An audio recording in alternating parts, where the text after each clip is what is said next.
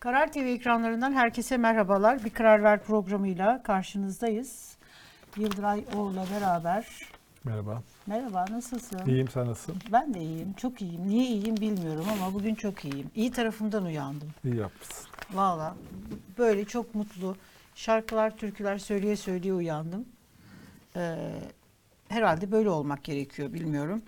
Ee, birazdan bizlerle Ankara Enstitüsü e, direktörü Osman Sert bizlerle beraber olacak. Ayrıca Karar Gazetesi yazarı bizlerle beraber olacak. Dün zaten söylemiştik e, işte kamuoyu araştırmaları bu İyi Parti, İyi Parti'nin hür ve müstakil bir şekilde seçimlere girme isteği, Meral Akşener'in işte partiler ittifak e, çok böyle hani simbiyotik bir e, şey ilişki doğuruyor. Birbirlere geçiş geçtiler. Partiler kendi kimliklerini, kendi şeylerini kaybettiler. E, sözü üzerine başlayan e, yani ittifak siyasetine e, karşı içeride bir harala gürele var. Bitmiyor içerideki karışıklık. Ha, bu da bir yöntem olabilir. Gidenler gitsin biz tekrar başka bir şey yapacağız diyebilirler. Bu önümüzdeki yerel seçimleri nasıl e, etkileyecek? Dün Meral Akşener'in çıkışı. Biz dün burada e, konuşmuştuk. E, yani İyi Parti e, İmamoğlu arasında gerilim artıyor. Yani medya Evet. çok görmek istemiyor bunu. Özellikle muhalif medya biraz hani aman fitne olmasın havasına giriyor. Evet. E, ama çok açık bir şekilde bunun geldiği çok belliydi.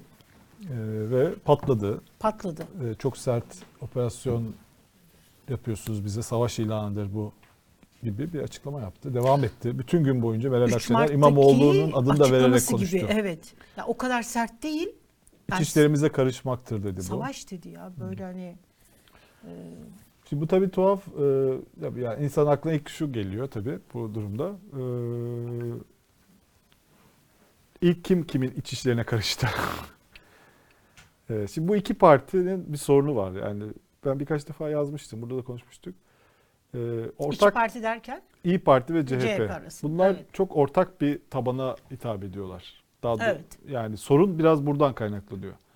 Yani ama burada yolunu şaşan CHP değil. CHP zaten oradaydı. Yolunu şaşıp o- oraya yolunu şaştı mı ya da doğal olarak öyle biraz da öyle e, şey kökeni olan insanların profili olan insanların partisi miydi zaten İyi Parti. Yani bu da tartışılır yani hani illa da bu bir tercih olmayabilir gerçekten de bunu istiyorlardır belki. Ee, CHP ile İyi Parti'nin tartışmaları iç içe geçti. Artık böyle bir ara C- İyi Parti CHP içindeki bir hizip gibi kaldı. Böyle genel evet. başkan kim olacak? Mesela Kılıçdaroğlu seçilmezse ittifak yaparız gibi. Mesela bir Evet. partinin niye böyle bir şey söyleyebilir ki? Ya da daha önceki bir aşama genel başkanı niye Akşener CHP'nin iki belediye başkan adayını e, isyana çağırdı. E, gelin siz aday olun ve size destek verelim dedi. E, sonra görüşme trafikleri işte belediye başkanları oraya gidiyor. Ondan yani bir karma karışık bir ilişki oldu. Bu iki parti böyle iki partinin olmaması gerektiği kadar iç içe geçti. Tartışmaları da iç içe geçmiş oldu. E, ve burada da günün sonunda hani hani kardeş kavgası şeydir ya serttir ya. Ha, durun kav- kavga etmeyin siz Ee, kardeşsiniz. bir noktada Kardeş burada ama. e, yani şey çok çok yakındı. İmamoğlu İyi Parti birbirine çok yakın görünüyordu hatta. Kılıçdaroğlu'na Kılıçdaroğlu istemiyordu İmamoğlu'nu, İyi Parti istiyordu falan gibi değil mi? Öyle görünüyordu yani. Ama günün sonunda buradan patladı olay. Çok tuhaf bir şekilde. Ee, İyi Parti İmamoğlu'nu operasyon yapmakla suçluyor İyi, İyi Parti içinde. İşte o İbrahim Özkan'ın faaliyetleri, çalışmaları, görüşme trafiği üzerinden. Ve bunu bir savaş ilanı olarak e, görüyor. İmamoğlu da işte kim bizim elimizi tutarsa biz onunla yola devam ederiz diye o da hani bir hani kibarca hani henüz kapıları kapatmadan bir res çekmiş oldu. E, bu tabii bu şeyin iki tara- tarafı da taraftarları var. Sosyal medyada Sert. gazeteciler, akademisyenler bunlar birbirine girdiler ki bu ittifak halindeydiler. Bu sorun bütün partilerin ve aslında Türkiye'deki medyanın ve siyasetin sorunu Yıldıray değil mi? Yani mesela hani biz diyoruz ya iktidar gazetecileri var diye. Yani sadece iktidar gazetecileri yok. Muhalefetin gazetecileri var. İşte Akşener'in gazetecileri var. Kemal Bey'in gazetecileri var. Ekrem İmamoğlu'nun mikrofonu olan gazeteciler var. Yani onun adıyla mi- mikrofon derken e, işte hani mesela Ekrem İmamoğlu Erdoğan'ın ne düşündüğünü ya da hangi adım atacak, ne yapacağını merak ettiğim için okuduğum gazeteci yazarlar var benim. Mutlaka senin de öyledir. Hani hani diyorsun ki şunu okursak buradan bu izlenimi alırsın. Akşener böyle işte hani e, Şu an ne düşünüyor? ne düşünüyor filan. Yani şey Evet. olarak e, Acayip bir şey. şöyle bir pozisyon var. Yani e, rolleri roller birbirine karışmış durumda. Yani gazeteci misin? Analist misin? Uzman mısın? e, Araştırmacı mısın? Siyasetçi misin? Nesin? Yani Nesin? her şey birbirine karışmış. Hepsi olanlar var. Birkaç tanesi birlikte olanlar var. Mesela bir- bakıyorsun mesela birisi mesela CHP'nin parti meclisi adayı ama aynı zamanda önceki akşamda CHP parti meclisi nasıl olmalı diye onu değerlendirmiş, analiz etmiş. Yani ya da ondan önceki günde gazetecilik yapmış falan böyle hani analist olmuş bir anda sonra bir anda şey olmuş ya da Kafalar- böyle bir tartışmada mesela hemen baltayı eline alıp kafayı vuruyor mesela. Şapkaları Meral var Akşener ki. hemen açıldı şimdi 90'lar. Meral Akşener 90'larda faili meçhul. Bu ka- kartlar açıldı şimdi tekrar. Evet. Yani bir zahmet yani Meral Akşener'le ittifak halindeydi e, CHP. Yani o zaman değil miydi yani bunlar? Tekrar eski defterler açıldı falan. E, yani burada e, şu- konuda Akşener haklı görünüyor. Yani kendi partisi içerisindeki bir e, o partiye üye olan insanların ondan habersiz İstanbul Belediye Başkanlığı adaylığıyla ilgili görüşmeler yapması falan bunlar normal mi? Değil. Böyle bir şey olabilir mi? Ama orada da şimdi şöyle bir şey var Yıldıray. Hani dün de konuşmuştuk bunu. Belki altını böyle kalın kalın e, hani hiç böyle başka bir yoruma mahal bırakmayacak şekilde çizmek gerekiyor. Şimdi burada Ekrem İmamoğlu'na da haksızlık yapmamak lazım. Şundan dolayı şimdi hani bahsettiğimiz kişi kim? İbrahim Özkan değil mi? İbrahim Özkan'dan bahsediyoruz. Ama İbrahim Özkan nezdinde böyle davranan çok şeyler var. Yani Ara bulucular ara var. bulucu. Şimdi bir mesela şu olabilir. Bir genel başkan bunu görevlendirir bir partisinin der ki sen bizim adımıza bazen genel başkanlar yani siyasi liderler çok birbirleriyle yüz yüze gelip böyle hani karşı karşıya kalmak istemezler. Hani bir şeyler konuşulduğu zaman orada e, şey olur. Siyah beyaz hani evet hayır noktasına gidebilir. Dolayısıyla bazen siyasi liderler birbirleriyle karşı karşıya kalmadan me- mesela Meral Akşener ne düşünüyorsa ne istiyorsa Meral Akşener'in masaya oturup da Ama onun Ee, talimat vermesi lazım. ona. şöyle evet evet onu Belki de söylüyorum. vermiş midir yani? İşte o- onu söylüyorum. Şimdi mesela Meral Akşener diyelim ki e, ittifak yapmak istiyor ama bunu oturup mesela e, şeyle bu çok böyle Parti yöneticilerinin de bilmesini istemiyor mu? hayır öyle değil. Bir dakika anlatacağım. Bak bunu izah edebileceğim ben. izah edeceğim. Ee, şimdi diyelim Özgür Özel ya da Ekrem İmamoğlu ile oturup da bu şekilde böyle bir pazarlık yapmak. Yani bana işte şurayı şurayı ver. Şu kadar başkan yardımcılığı ver. e, belediye başkan yardımcılığı ver. Bunun pazarlığını yapmak bir genel başkana, iki genel başkana bazen yakışmıyor. Ne nerede bu olur? Nerede olur? Aradaki e, partililer bunu konuşurlar. Derler ki ya siz bunu yaparsanız biz de hani genel başkan bu olursa filan. Bunlar bir yerlerde pişer, Evet. olgunlaşır. Sonra genel başkanlar olarak da oturur. gelir. Bunun adını koyarlar ve bunun kahvesini içerler.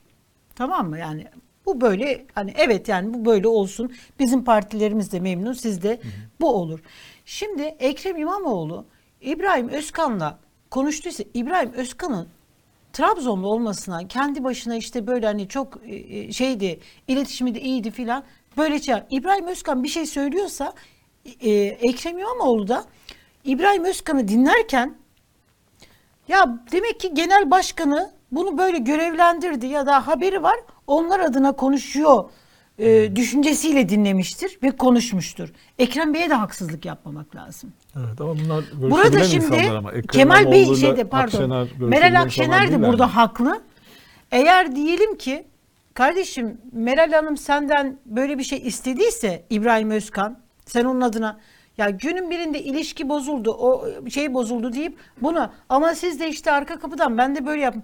Bu olmaz. Bir insan kendi başına bir, böyle bir işgüzar yani şeye giriştiyse ara bulucular giriştiyse de bunu böyle deşifre etmek de şık değil.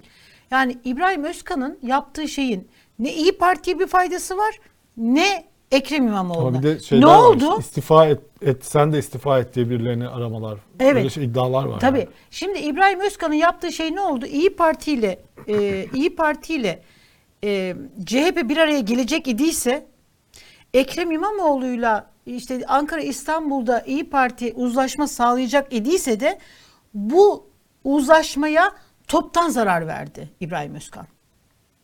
Açık ve net yani. Bir fayda vermedi. Bu yaptığı açıklamalar, konuşmalar Bence onun- filan. yani Hoş e, değil. Onun onda kalması bu şeyin piyangonun e, ona e, bütün şeyin ona suçun onun üzerine kalması biraz haksızlık bence o olur yani burada. Hayır, Burada ben büyük suçu aktörler atma bak değil. şimdi bak burada Yaptığı şey iyi niyetli bir şey olursa Ekrem da zarar verdi. Bunu da hesaplaması. Zaten Süreci yürütmedi. Yürütmüyor. görüşebilen insanlar zaten. Evet. Yani onlar böyle bir şey varsa e, o İbrahim Bey'e ihtiyaçları yok zaten. Bu ciddi bir şey çünkü Evet. İstanbul Belediye Başkanlığı için. Çünkü İyi Parti'de kendi Evet. zaten bir açıklama yapmış. Burada e, başka türlü bir e, iç içe geçme hali var. Evet. E, yani sen işte birisi birisine işte sen de istifa et bizim gibi işte seni şununla görüştüreceğim falan türü şeyler var. Evet. E, Yani bunlar yani bir partinin buna isyan etmesi e, Normal. normal. Evet. E, ama yani bunun bu kadar bağırarak yapınca ne işe yarıyor tabii? O ayrı. Öyle. Yani ama burada bence e, yapısal bir sorun var yani. Bu ittifak Savaş kelimeleri yine Meral Akşener üslupta bence orada. Şimdi 3 Mart'ta da yaptığı şey aynı ağırlıkta değil yani ama seçmenler, muhalif seçmenler etmek, gözünde itiraz baktığı etmek zaman, başka baktığı ama zaman savaş burada açtım demek başka bir şey. 3 Mart'ta da böyle olmuştu. Yani Akşener Kemal şey görünüyor yani işte burada e, hatalı görünüyor seçmenlerin gözünde. Fakat bakıldığı zaman yani derinlemesine bakıldığı zaman e, o da kendi partisinin iç işlerine karışıldığını düşünüyor. E, fakat daha önce de o CHP'nin iç işlerine bayağı aleni bir şekilde karışmıştı. karıştığı Bu algısı iki partinin oluşmuştu. belki yan yana çok fazla gerçekten Karışma demeyelim de Yıldıray. Ben mesela şöyle bazen işte iyi niyetli atılan adımlar siyaseten yönetilemediği zaman iç işlerine karışmak işte bir Ekrem İmamoğlu'nun eee, ve Mansur Yavaş'ın daha nasıl olacak? partinizden istifa edin Evet, aday olun ondan demek daha iç işleri karışmak olabilir karışmak. mi? Ya da işte mesela hani eee, o süreci bazen Kemal Bey de mesela hani o e, Yani şeydeki- CHP içi, CHP içerisindeki adaylık tartışmalarında İyi Parti'de bir e, pozisyon aldı. Bu Evet. tuhaf bir şey değil miydi Evet, yani? tuhaftı. Yani onlar CHP içinde halledilmesi gereken meselelerdi. CHP sana hangi adayı oraya öneriyorsa onunla Evet. yola devam edeceksin ya da diyeceksin ki biz istemiyoruz bu adayla. Biz kendimiz kalkıyoruz diyeceksin. Ama o olmasın da CHP içinden şu olsun şeyine girersen tartışmasına onun sonu işte ilişkilerin bir ara böyle iç içe geçmesine neden olur. Kim İyi Partili kim CHP'li birbirine karışır. Evet. Böyle bir noktada da e, bu patlar. Şimdi şöyle bir şey oldu. E, yerel seçimlerde İyi Partili seçmenler e, stratejik davranıp yani iktidar karşısında işte kim güçlüyse işte CHP'nin Evet. adayı güçlüyse ona oy verme İmamoğlu ve Mansur Yavaş yani zaten Cumhurbaşkanı adayı olarak göstermişti İyi Parti onları. Herhalde Büyükşehir Belediye Başkanı olmalarını esirgemez onlardan diye. Çünkü onlara referans oldular değil mi? Yani ellerini kaldırdı bunlar Cumhurbaşkanı olur dediği insanlar 6 ay sonra hayır bunlar belediye başkanı olamaz mı diyecek yani. O seçmenler e, onlara oy verebilirdi. Ama şimdi böyle savaş açıyoruz.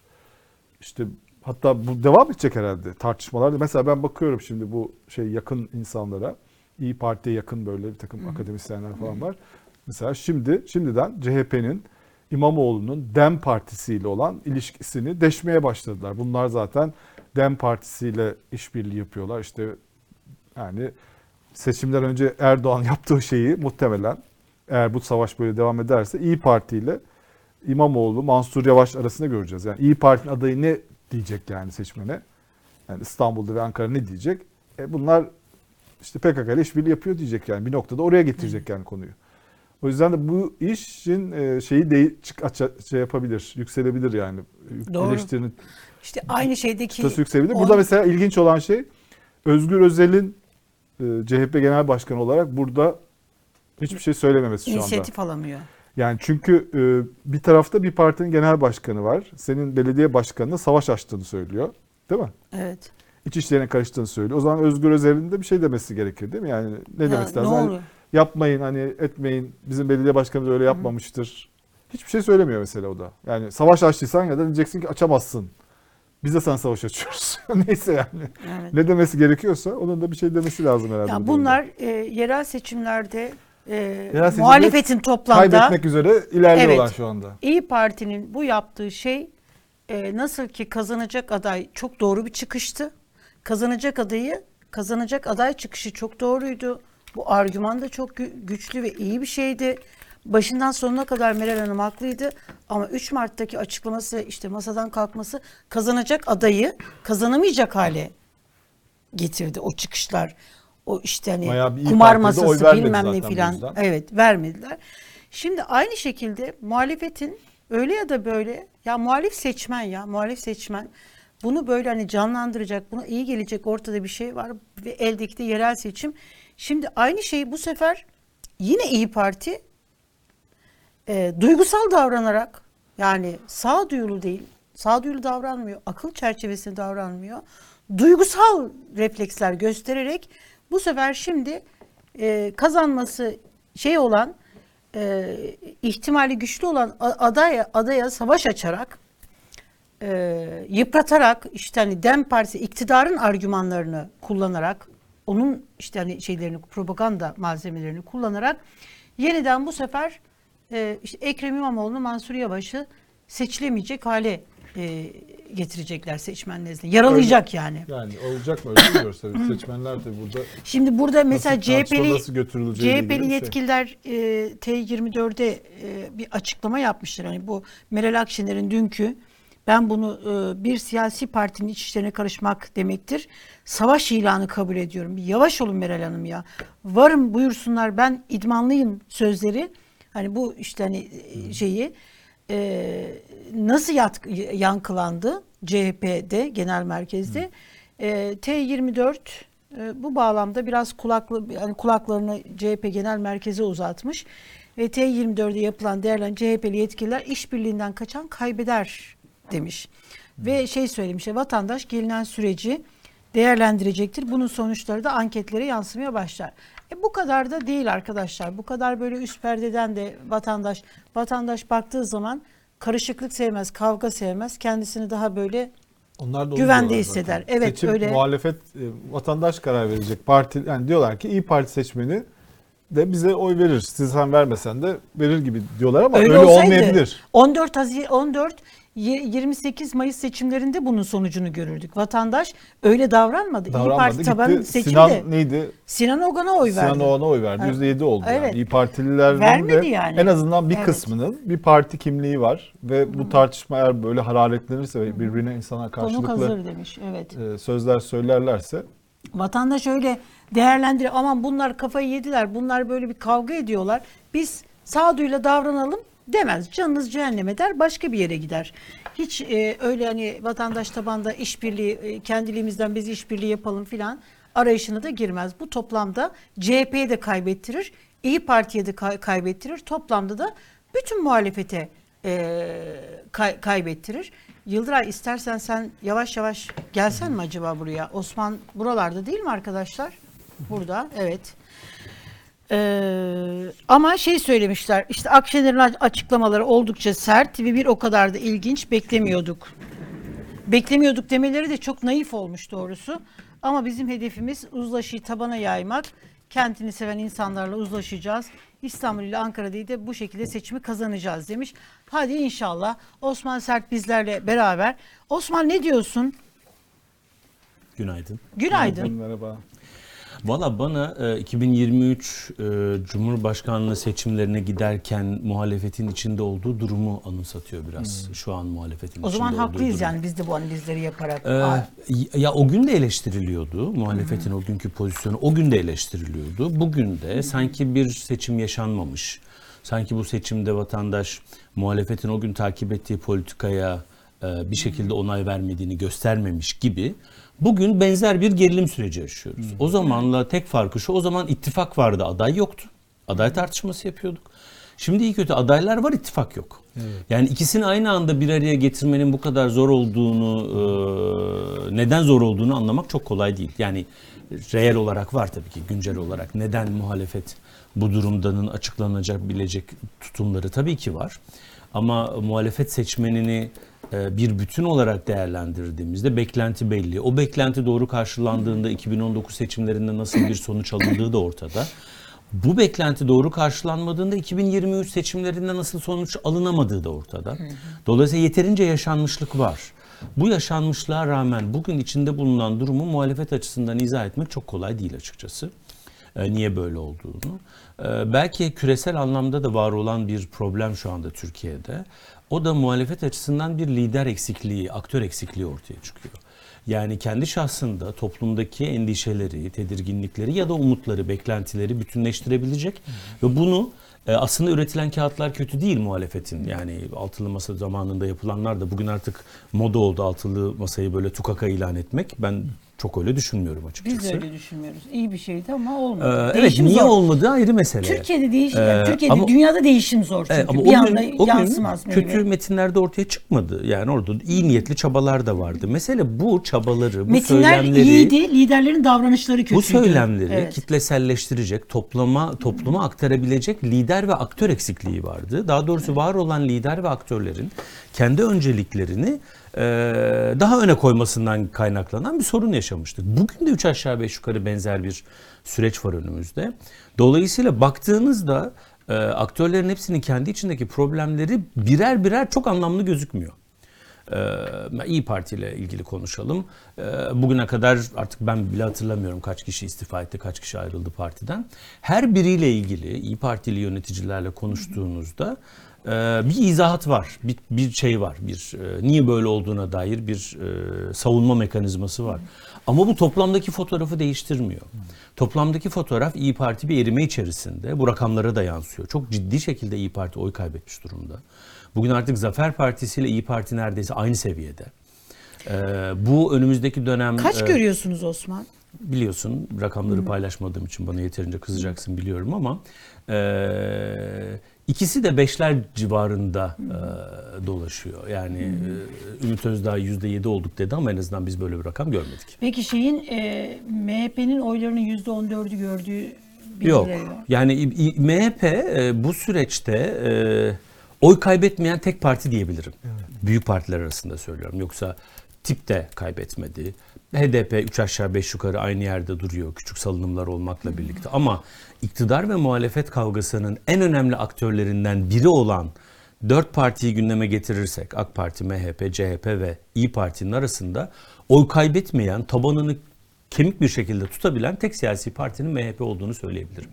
Seçimlerden sonra hem iktidarda hem muhalefette çok derin bir hayal kırıklığı oluştu. İktidarda iktidarın seçim öncesinde verdiği o muazzam seçimden sonra uçacağız. Zaten bu Sayın Erdoğan'ın her seçimden önce söylediği bu seçim bir milat e, açıklamasına rağmen ekonominin kötü gitmesi, kurların o gün yükselmesi, e, daha sonra verilen bazı sözlerin tutulamaması, çünkü zaten tutulamayacağı baştan da belliydi açıkçası bazı ekonomik sözlerin.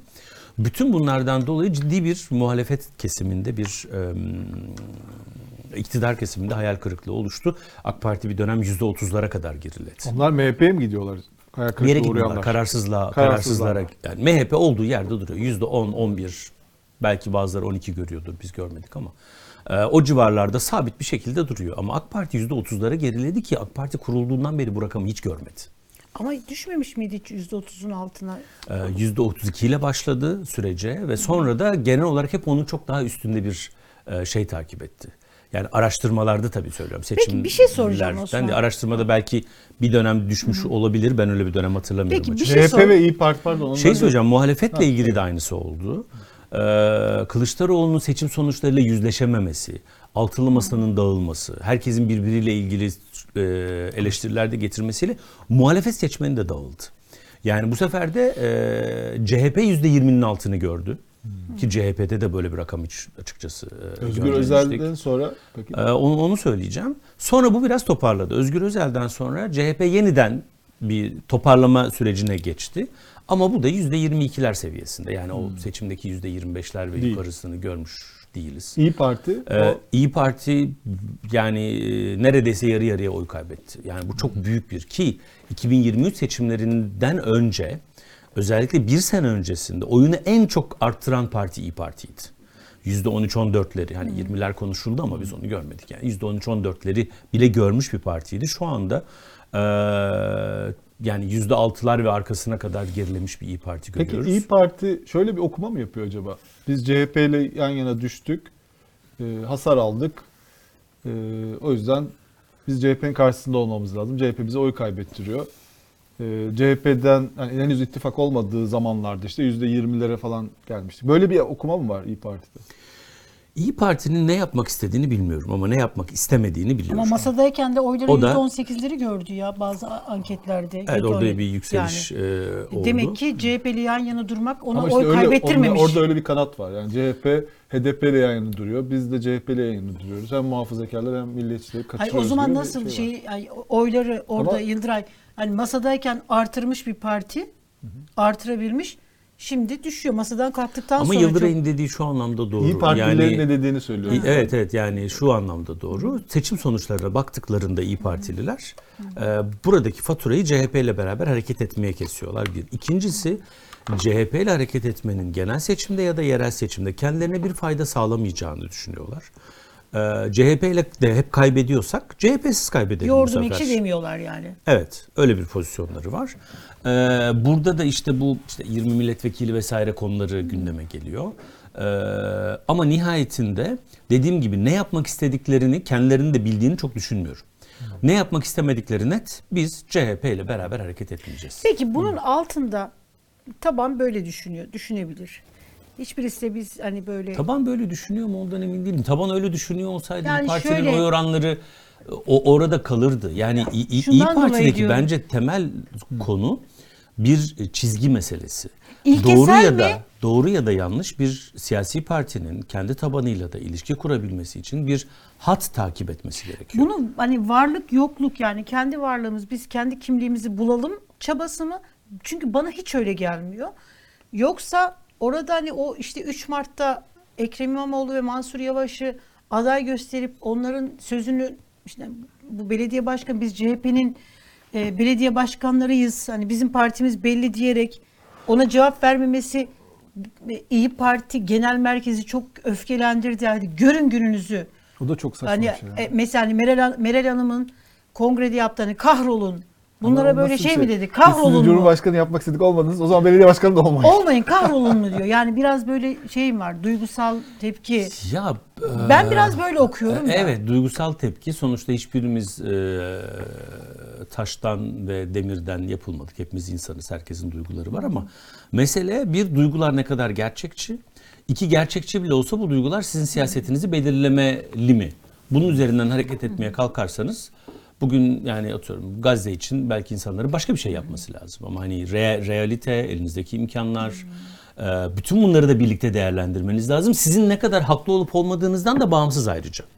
Buradaki hat dediğim yani 2-6 Mart arasında önce masadan kalkmak sonra masaya oturmak. Masadan kalkmaya da eleştirildi İYİ Parti'nin bir kısmı tarafından. Oturması da eleştirildi. Bugün kalanlar oturmasını eleştirenler. Ama oturmasını eleştirenleri tutabilmek için kalkmasından muzdarip olanlar ya da bu konuda tepki gösteren herkesten vazgeçmeye hazır bir İYİ Parti. Yani oturmasını eleştirenler şu anda İyi Parti hakimler değil mi? Evet anda? şu anda oradalar. Yani oturmayacaktık diyenler. Hiç bu işe bulaşmıyor. Ama bu da e, Kalkması geriye yanlış, dönük ikisi geriye dönük bir okuma. Eğer yani e, tabii e, işte Stephen Zweig'ın yıldızın parladığı anlar var ya böyle yıldızın söndüğü anlar da var. Hani orada işler farklı gitseydi herkes farklı okuma yapacaktı. Eğer e, aday farklı olsaydı ya da toplumdaki e, iktidar karşıtlığı e, o kadar güçlü olsaydı ki Kılıçdaroğlu'nu bile seçtirebilseydi biz bugün geriye dönüp Altılı Masa'nın ne kadar büyük ve önemli bir adım olduğunu, e, CHP'nin Gelecek Deva Partisi'ne milletvekili vererek aslında ne kadar büyük bir oyun kurucu Ümit Özdağ'ın aslında tavırlar İçişleri Bakanlığı'nın yapabileceğini, tecrübesine dayanarak o konuda çok iddialı konuşamıyorum. Bunları belli konuşuyor olmaz. olacaktık. Yani havada öyle bir olurdu ki Evet, yani bu, bunları bunları konuşuyor olacaktık. Yani bir, bir, bir, bir siyaseti, bir politikayı, bir pozisyonu bu kadar siyah beyaz değerlendirmenin kendisi bence doğru değil Evet, zaten. aynen. Yani sonuçta altılı masanın içerisinde doğrular ve yanlışlar vardı. Kümülatif vektörel çıktısı bunun seçimi kaybetmek oldu. Kabul. Ama bu o süreci etkileyen bütün dinamiklerin yanlış olduğu anlamına gelmiyor. Yani toplumda ilk defa hemen hemen bütün siyasal e, damarların yan yana gelip bir şey yapabilir miyiz? Çünkü ben o dönem birçok liderle, yöneticiyle konuştum. Hani bir araya gelmenin bile bir şey, o bir, bir sürü tabu aşıldı orada. Bir sürü mesafe alınabildi. Ha bu o günde işaret edilen yanlışlar sebebiyle toplumu yönetebilecek bir dinamizme dönüşemedi. Bugün geriye dönüp bakıldığında da iki kazanmamış deniliyor. Bunlar ayrı ama orada bir tecrübe yaşandı. Dolayısıyla bunların hepsini tek sefer tek e, kalemde e, olumsuz görmek e, bence çok e, isabetli değil. E, fakat yani yerel seçimlere bakacak olursak muhalefet şu anda bir e, yerel genel seçime giderken hem oyun kurucu fakat e, seçimin mağlubiyetle sonuçlanmasının en büyük sorumlusu CHP'ydi. Bugün de aynı rolü oynamaya devam ediyor. Yani iktidarda en güçlü aktör AK Parti oyun kurucu, MHP'nin bütün belirleyicilerine rağmen bugün AK Parti oyun kurucu. Muhalefette de CHP. CHP bugün e, yine benzer bir bence bir oyun kurucu rol oynuyor. E, ben e, bir kere demokratik olarak yeni seçilen bir genel başkanın en azından ilk seçimlere kadar bir kredi verilmesi gerektiğini düşünüyorum. Özgür Özel CHP'yi dönüştürecek bir lider değil. E, CHP'yi dönüştürmesi gerekiyor mu? Bu da CHP'nin içerisinde ayrı bir tartışma ben. konusu CHP zaten. nereye dönüştürecek? Bunlar Ee, zaten dönüştürmeye karşı olanlar kazandı. Evet onu diyorum. Evet. Zaten öyle bir iddiayla da gelmedi. Hatta seçime yani kongreye kadarki cümleler o Fabrika kadar sertti ki. dönmek istiyoruz dedi yani. Ee, evet dolayısıyla CHP çok büyümeyebilir ama CHP büyümeden de oyun kurabilir belki. Belki bunu görebiliriz. CHP olduğu gibi olarak da oyun kurabilir. Sonuçta Kemal Kılıçdaroğlu CHP Genel Başkanı ve bütün etnik mezhep kimliklerine rağmen 48 alabildi.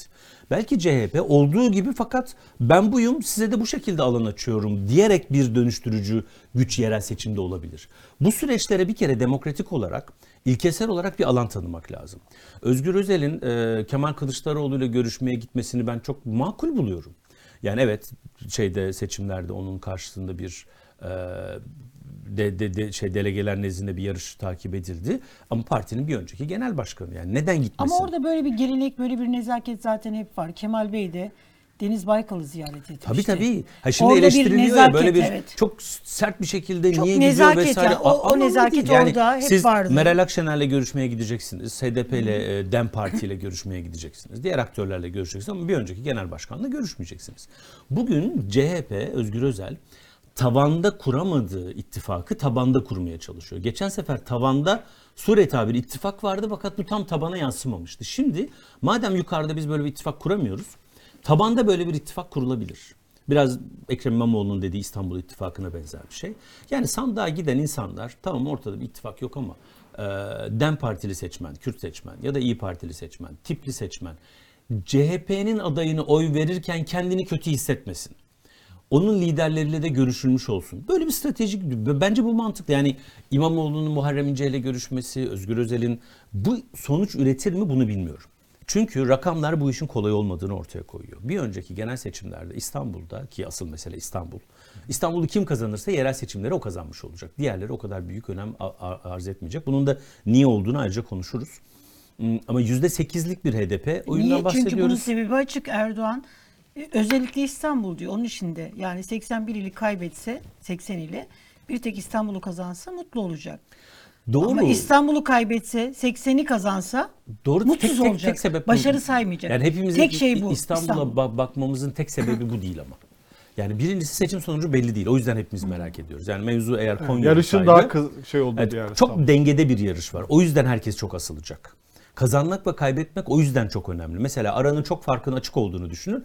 Kaybetmek anlaşılabilirdi kaybeden tarafı. Çünkü zaten sonuç belli. Şimdi öyle değil.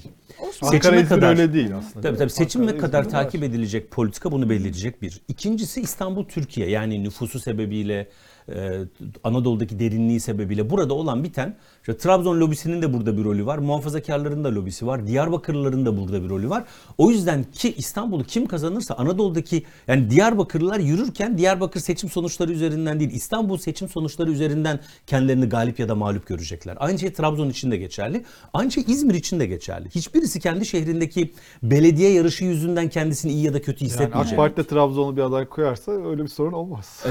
Ben Herkes zaten bu kazanır. e, Trabzon lobisini çok anlayamıyorum. Böyle bir şey var bu arada şeyde. Ee, bazı isimler geçiyordu. Trabzonlu olmayan, Karadenizli olmayan. Bu isimlerden AK Parti'de vazgeçilmesinin sebebi olarak Trabzon lobisi söylendi. Ben de e, sözümüz meclisten dışarı. Tersen Rizelisin ya Trabzonları değil ama. Rizeliler Trabzonları o sevmez. konularda Trabzonlar anlaşabiliriz. Rizelileri sevmez. Dedim ki Evet. yani bu nasıl bir e, şeydir? Bir bağlılık hissidir. Yani bir kimliğiniz var, bir siyasal görüşünüz var. Fakat sizin partiniz sizin doğduğunuz belki de doğmadığınız, babanızın doğduğu şehirden bir aday göstermediği için sandığa gitmiyorsunuz öbürüne oy vermeseniz de bile. Konyalı aday var. Konyalı lobist, Konya lobisi de çalışabilir yani. Yok AK ben bir o Konyalıyım. Bir Konya lobisi olsaydı Konya başka bir yerde olurdu onu çok net söyleyeyim. Murat Kurum da şey Konyalı değil mi Fahrettin Ama Koca? Konyalılar Evet, evet, o kadar birbirine Fahrettin bağlı Kocaeli. değiller. İşte öyle- öyle bir- başka. Yapacak bir şey yok. Karadenizler. Ben iyi kötü 40-50 senede bu lobinin bir faydasını görürdüm diye düşünüyorum. Olsa görürdüm diyecek. Olsa görürdüm Yani diyorum Böyle işte. bir lobi olsa görürdüm. Evet bir faydasını Lobi yok, görüyorum. faydası Yani bu yok. arada Evet. hani bu Kon- Konyalı olmakla hiçbir sorunum yok. Çok da severim şehrimi. Şehrimin insanını da severim ama hani bir lobi ve e, hemşehricilik e, kültürünün olmadığı aşikar. Üçüncü e, şeyse sebepse İmamoğlu'nun şahsı. Yani Erdoğan'ın istemesinden ziyade kaybedecek olan kişi Binali Yıldırım değil. Geçen sefer Binali Yıldırım kaybetti. Kimse de aa Binali Yıldırım kaybetti demedi. Hatta Çünkü Binali Yıldırım'ın kendisi Türkiye'nin geçmişinde de geleceğinde de siyasi aktör olmayan bir karakter. Sadece Erdoğan'ın onu nereye getirdiğiyle alakalı. Erdoğan'ın Binali Yıldırım'ın hangi seçimi kaybetmesini istediğine göre yeri belirlenen birisi. Yani İzmir'i mi kaybetmeli, İstanbul'u mu kaybetmeli üzerinden tanımlanan bir e, siyasal figür Binali Yıldırım. Ama Ekrem İmamoğlu öyle değil. Eğer İmamoğlu se- kaybederse Türkiye'nin muhtemel 2028 Cumhurbaşkanlığı seçimi adayı kaybetmiş olacak. CHP'nin kongresini Özgür Özel'in değil İmamoğlu'nun girişimleriyle kazanıldığı ortada. Dolayısıyla CHP'deki dönüşüm süreci kaybetmiş olacak. Evet. Dolayısıyla İstanbul seçimi sadece bir İstanbul seçimi değil. Türkiye'nin önümüzdeki döneminin seçimi İstanbul. O yüzden de buradaki kavga İstanbul seçimleri hem iktidar için hem muhalefet için bir yerel seçim kavgası değil. İstanbulluya hizmet etme kavgası tamam kabul. Bir şey İstanbul'da konuşuyoruz. istiyorum. Ee, Evet. İstanbul'u çok yok saymayalım ama daha büyük bir kavga Türkiye Şimdi İstanbul ben şey kavgası. bu, bunları tekrar tekrar tekrar tekrar konuşacağız. Çünkü başka en, en önemli konu bu.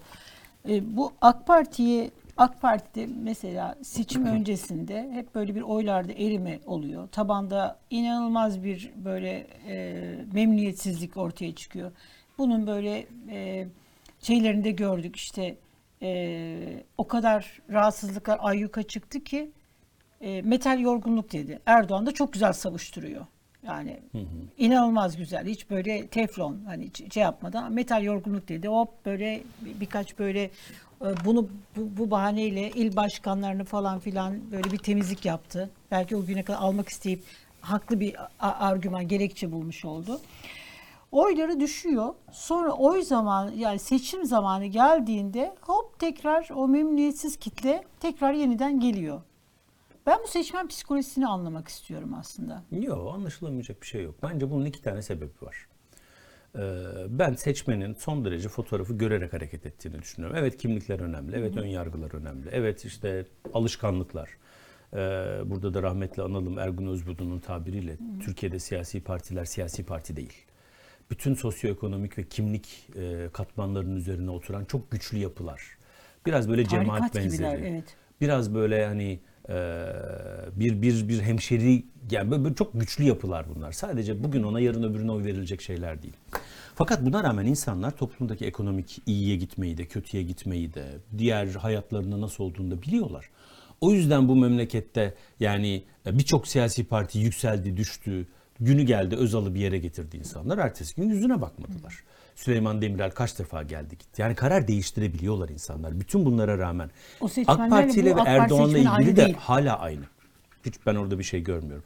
bu Zamanın sürmedi ya. zamanın değişen e, şeyine rağmen, ruhuna rağmen ya iki tane sebep var. Bir, evet bir erime oluyor. Doğru. Ama ben Türk siyasetinde Cumhurbaşkanı Erdoğan kadar seçmeni ciddiye alan, seçmenin oyunu kazanmak için her şeyi yapmaya hazır, siyaset kurgulamaya hazır, bu konuda istekli ve risk alabilen başka bir lider olduğunu düşünmüyorum bir. Ekonomiyi batırmak bile var bunun için. Dahil. Tabii. Yani çünkü seçmeni ciddiye alıyor. Seçmenin ona eğer onun istediklerini yapmazsa oy vermeyeceğini biliyor.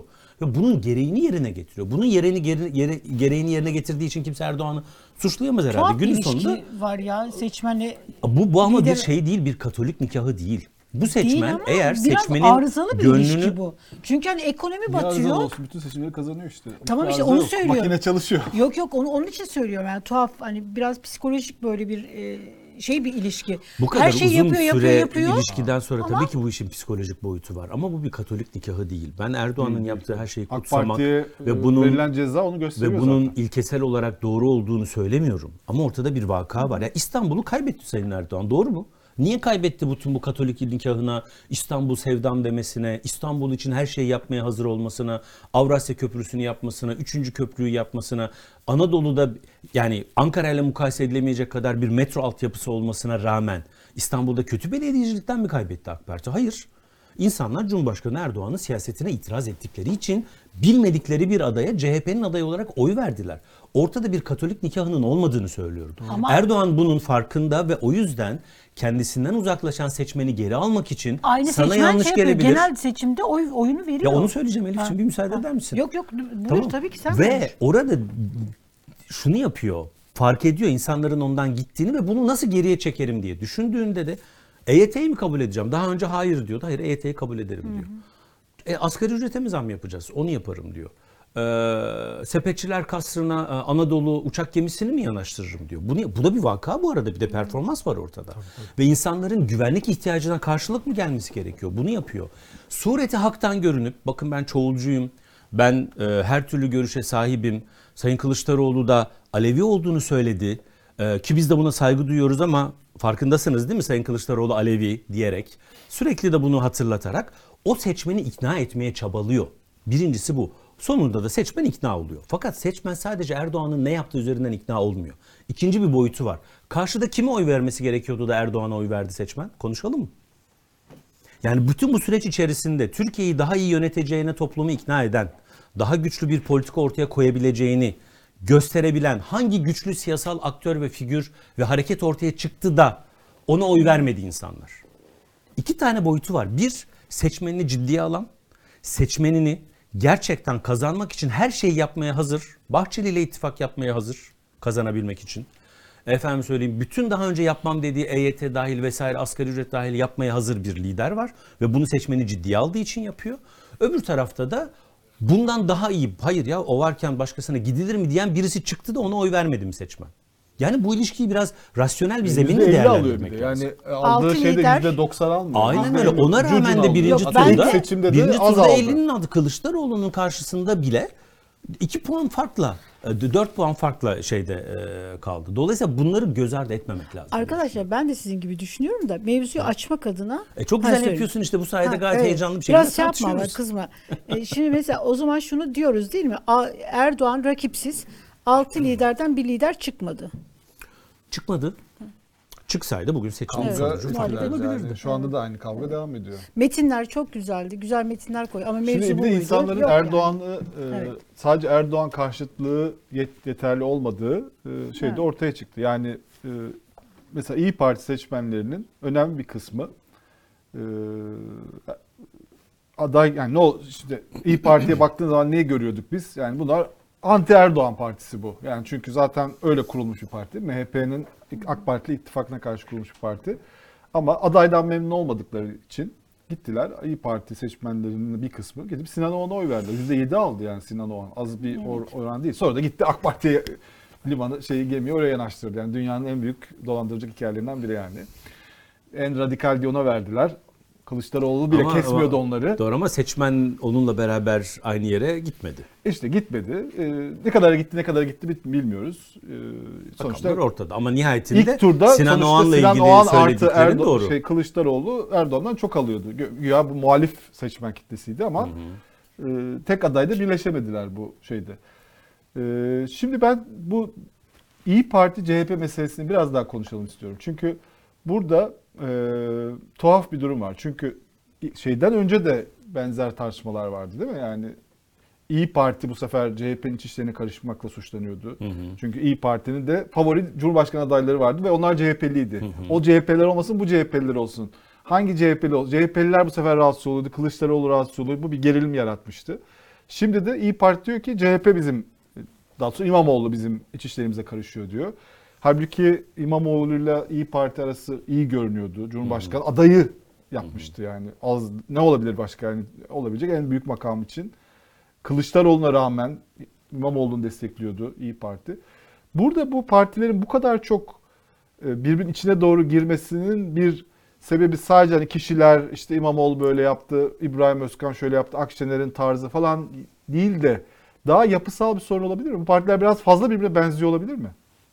Doğru, onun bir etkisi var ama ben her iki suçlamayı da yani seçim öncesinde İyi Parti'nin CHP'nin içine karıştığı suçlamasının da şimdi de CHP'nin İyi Parti'nin içine karıştığı suçlamasının da çok gerçekçi ve doğru olmadığı kanaatindeyim. Ee, çünkü e, günün sonunda birlikte kazanılıp kaybedilen süreçler bunlar. Özellikle seçim öncesinde kastediyorum. Böyle bir durumda insanların şunu demesi de çok Bir de üstelik de Ekrem İmamoğlu ya da Mansur Yavaş da belki Mansur Bey kendisi kazanabilirdi o ayrı mesele. Ama 2019 seçim zaferi tek başına CHP'nin bir zaferi değil. Dolayısıyla tek başına sizin olmayan zaferin sonucunda kazanılan koltuklar ve orada ortaya çıkan liderlerle alakalı hiçbiriniz değil sadece ben kanaat ifade ederim demenin kendisi eee, çok gerçekçi değil. Hani ahlaki mi, ilkesel mi tartışırız ama gerçekçi değil. Çünkü bunu sen tek başına kazanmamışsın. Ve günün sonunda karar ka- verildiğinde ve bir e, aday belli olduğunda, kazanıldığında hep beraber kazanılacak, kaybedildiğinde de gördüğümüz gibi hep beraber kaybedilecek. O yüzden diğer partilerin Ama yine de e, tuhaf bir şey değil mi? Yani e, bir partinin e, sizin partinizden o değil de şu aday olsun demesi onun Eğer partinin İstanbul miydi? il başkanı olsaydı evet doğru yanlış olurdu. Ama İstanbul? Cumhurbaşkanı adayı mesela CHP'nin İstanbul il başkanı ile ilgili İyi Parti konuşsaydı yanlış olurdu. Ama Cumhurbaşkanı adayı belirlenecek. Ve onun arkasında İyi Parti de kampanya yapacak. Doğru mu? Onu çıkacak savunacak. Peki burada İyi Parti'nin ve diğer aktörlerin hiç söz hakkı olmaması mı gerekiyor? Bu CHP'nin kararı. Bizim diyeceğimiz hiçbir şey yok. Geriye çekilelim. CHP karar versin. Biz de hep beraber onu destekleyelim. Bu doğru değil. Gerçekçi değil. Siyasetin realitesine uyan bir şey değil. Ama masaya getir, Eğer şunu yapıyorsa masaya CHP, getirseydi CHP doğru olabilirdi. Ona itiraz etmiyorum. Ben- CHP şunu şunu yapıyor olsaydı arkadaşlar ben hiçbirinizin desteğine ihtiyaç duymuyorum. Ben kendi adaylarımla ve kendi seçmenimle, kendi teşkilatımla seçime gireceğim. Kim ne diyebilir? İstediğini Cumhurbaşkanı adı. Ama öyle değil. Hep beraber olacağız. Beraber altına imza atacağız. Sonra biz onun Cumhurbaşkanı yardımcısı olacağız. Doğru ya da yanlış ayrı mesele. O zaman bu konuyla ilgili diğer partilerin söz hakkı olmasından daha doğal bir şey yok. Bu veto gücü olsun anlamına gelmiyor. Ama yani bir Sonuçta onlar CHP'liler. Bir- Yani CHP'nin kararı yani centilmenlik gereği e, bunun CHP'ye bırakılması gerekmez miydi bu kararın? Orada ben onun doğru olduğunu düşünmüyorum Yıldıray. Hayır, yani şeyi anlıyorum. getirilebilir. Son Herkes son kanaati son kanaati Ama CHP söyleyebilir. Açıktan söylemesi- bu iç işlerine karışmak gibi o görüldü. Peki şöyle bir şey olsaydı CHP karar verecek yani mevzuyu ilkesel olarak tartışıyorsak CHP'de o gün için Özgür Tanalı Cumhurbaşkanı adayı gösterecek. Bu CHP'nin kararı doğru mudur? Olabilir miydi böyle bir şey? Ve Özgür Tanal Cumhurbaşkanı Vermez o zaman destek, ben ben vermezse. kendisini şey yapmam e, Mahmut Tanalı çok yani iyi ya da kötü bir şeyim olduğuna bir alternatif olarak söylüyorum. Ya da Sezgin Destek Tanrıkulu. o zaman masadan kalkarsın. E, Onu diyorum. Demek Mahmut ki bu şey bu bir miydi? bu bir bu bir bu bir bu bir seçim torbalarının e, üstüne yatan kişi değil mi milletvekili? Ha, tamam. Şu anda da Yani milletvekili. tabii tabii vekil ya da ne bileyim Sezgin Tanrıkulu. Ya bu eğer CHP'nin karar ve dediğin gibi o zaman masadan demek ki masadan kalkabiliyorsan bu senin bir söz hakkın olduğunu anlamına gelir. Demek ki onun masadan kalkmaması Basına kalkma hakkın var ama Kalkmaması o için- iç, iç kalkmaması e, politikaları için- hakkında konuşma, bu kadar çok için- yorum yapma e, hakkı Anlıyorum. yoktu. Kalkmaması için onu da dikkate alman gerekiyor. Minimum tabirle söylüyorum. Yani diğer e, aktörleri yok saymak doğru değil. Çünkü bu bir ortak hareket edilen bir şey. Dolayısıyla ben onun bu kadar siyah beyaz görülmesini CHP bir aday belirleyecek, altılı masada onu destekleyecek. Bunun Bu ha- ilkesel olmaz ki. olarak da doğru olmadığını düşünüyorum o gün içinde. O kimse noter değildi orada. Ben de senin gibi yani şöyle. Ha, noter süreç- değil. Yani Gelecek Partisi Yıldıray o masada herkes oraya oturuldu. Belirleyici olan güç CHP değildi. Nitekim Kemal Kılıçdaroğlu da defalarca dedi ki hepimiz eşitiz. Kimsenin oy oranına göre değil. O masa zaten o, onun için var. Sadece Dolayısıyla CHP'nin aday yaşandı. belirleme tartışmaların Ay, içindeydi. aday İyi Parti belirleme hakkı- CHP'deki tartışmaların içindeydi. Şu anda da e, Yok, CHP İyi Parti'nin tartışmaların içinde. Burada e, Doğru. başka bir sorun var demek Yok bu iki şunu parti söyle. arasında. Şöyle ben mesela orada Gelecek Partisi aday olarak diyelim ki atıyorum Ab- Abdullah Gül aday olarak getirebilirdi ve bunun tartışılmasını. O masanın zaten başından itibaren bir tek görevi vardı. Yani bir tek derken en önemli ama en önemli görevi oturup aday belirlemek ve iktidarı tabanından oy almanın hani nasıl oy alacak bu stratejiyi belirlemekti. O politika metinleri de çok güzeldi ama Bunlar detay işlerdi. Bunları yapılırdı ama en önemli işi yapmadılar bunlar. Aday belirlemek. Gelecek Partisi diyebilirdi ki benim adayım kardeşim Abdullah Gül şu bu ya da işte benim hani A Abdullah Gül B işte şu bu. Deva Partisi diyebilirdi ki ben aday olarak masaya şunu getirdim. CHP'de diyebilirdi ki biz bizim ben kendim adayım yani partimin adayı ben. Ee, İyi Parti de kazanacak aday argümanı doğruydu. Diyebilirdi ki biz anketler yaptırdık. Ee, biz de aday olarak bu çok da nezaketli bir şey de olurdu. Yani kendi partisinden değil de derdi ki Ekrem İmamoğlu Mansur Yavaş'ı getirdik biz, biz masaya. Bu masada tartışılması gerekiyordu. Masadan öfkeyle kalkıp da e, Ekrem İmamoğlu'na aday gösteriyoruz demek masaya rağmen. Ben sadece Buna üslup olarak etmiyorum. buna Tekrar karşı ediyorum. Bu çıkıyorum. sürecin takip edil nasıl takip edildiğine dair ta- tartışabiliriz ama ilkesel olarak süreci siyah beyaz bir e, katılıkla sadece CHP'nin vereceği bir karara indirgemek siyasetin realitesine aykırı. Nasıl ki e, İyi Parti bir adayı bekleyebilir miydik? Bekleyemezdik. Çünkü o da siyasetin realitesi. Çünkü en büyük parti CHP. Tabii ki CHP'den olacaktı. Ama onun da diğerlerini yok sayarak kendi kararını masaya dayatması doğru olmazdı. Doğru. Yani hiçbirisinin Bunu doğru bunu değildi. yaşadık. Evet. Aynen öyle. Şu anda da yine bu sefer o da bence sadece bir böyle bir karıştı vesaire gibi gör. E şimdi de Yıldıray'ın dediği bir kere bu partilerin zeminleri çok birbirlerine geçişmiş vaziyette. Yani bugün İyi Parti CHP'ye, MHP'ye benzediğinden daha fazla benziyor. Evet. Dolayısıyla yani bu, bu partilerin ve siyasi süreçleri birbirlerinden e, ayırmak, tümüyle ayrı siyasal evrenlere ait olduklarını savunmak doğru değil. Ve e, o gün de e, yani CHP'nin suçu e, İyi Parti'ye atması doğru değildi. Bugün de İyi Parti'nin suçu CHP'ye atması doğru değil. Evet. O gün CHP İyi Parti'yi dikkate alarak belki bir süreç götürmesi gerekiyordu. Uyumlu gidebilirdi. Fakat ana mesele CHP'nin kendi içindeki lider yarışıydı. İsimler arasındaki, hizipler arasındaki kavgaydı. Ee, Türkiye'de 2023 seçimlerini kimin kazanacağından öne çıkan bir iç kavgası vardı CHP'nin. Bugün de İyi Parti'nin kendi içindeki yarılmalar bunu buraya getiriyor. CHP burada bir katalizör faktördür, değildir. O ayrı mesele. Ama İyi Parti seçim sonrasındaki süreci yönetemiyor bu gerçekle yüzleşebilmiş değil. Bir tane ayrılan CHP'nin operasyonuyla ayrıldı. İkincisi CHP'nin operasyonuyla ayrıldı. Üçüncüsü kendi kişisel tepkisiyle ayrıldı. Peki dördüncüsü, peki beşincisi, peki altıncısı bazı isimlere bugün mevcut İyi Parti yöneticileri bile tam her zaman anlam veremiyorlar. Yani gayet iyi bildiğimiz bir insan hiçbir de bir şey söylemiyor. Niye gitti acaba? Bu acaba sorusu önemli ve burada da bence İyi Parti'nin şimdi CHP'yi suçlaması doğru değil.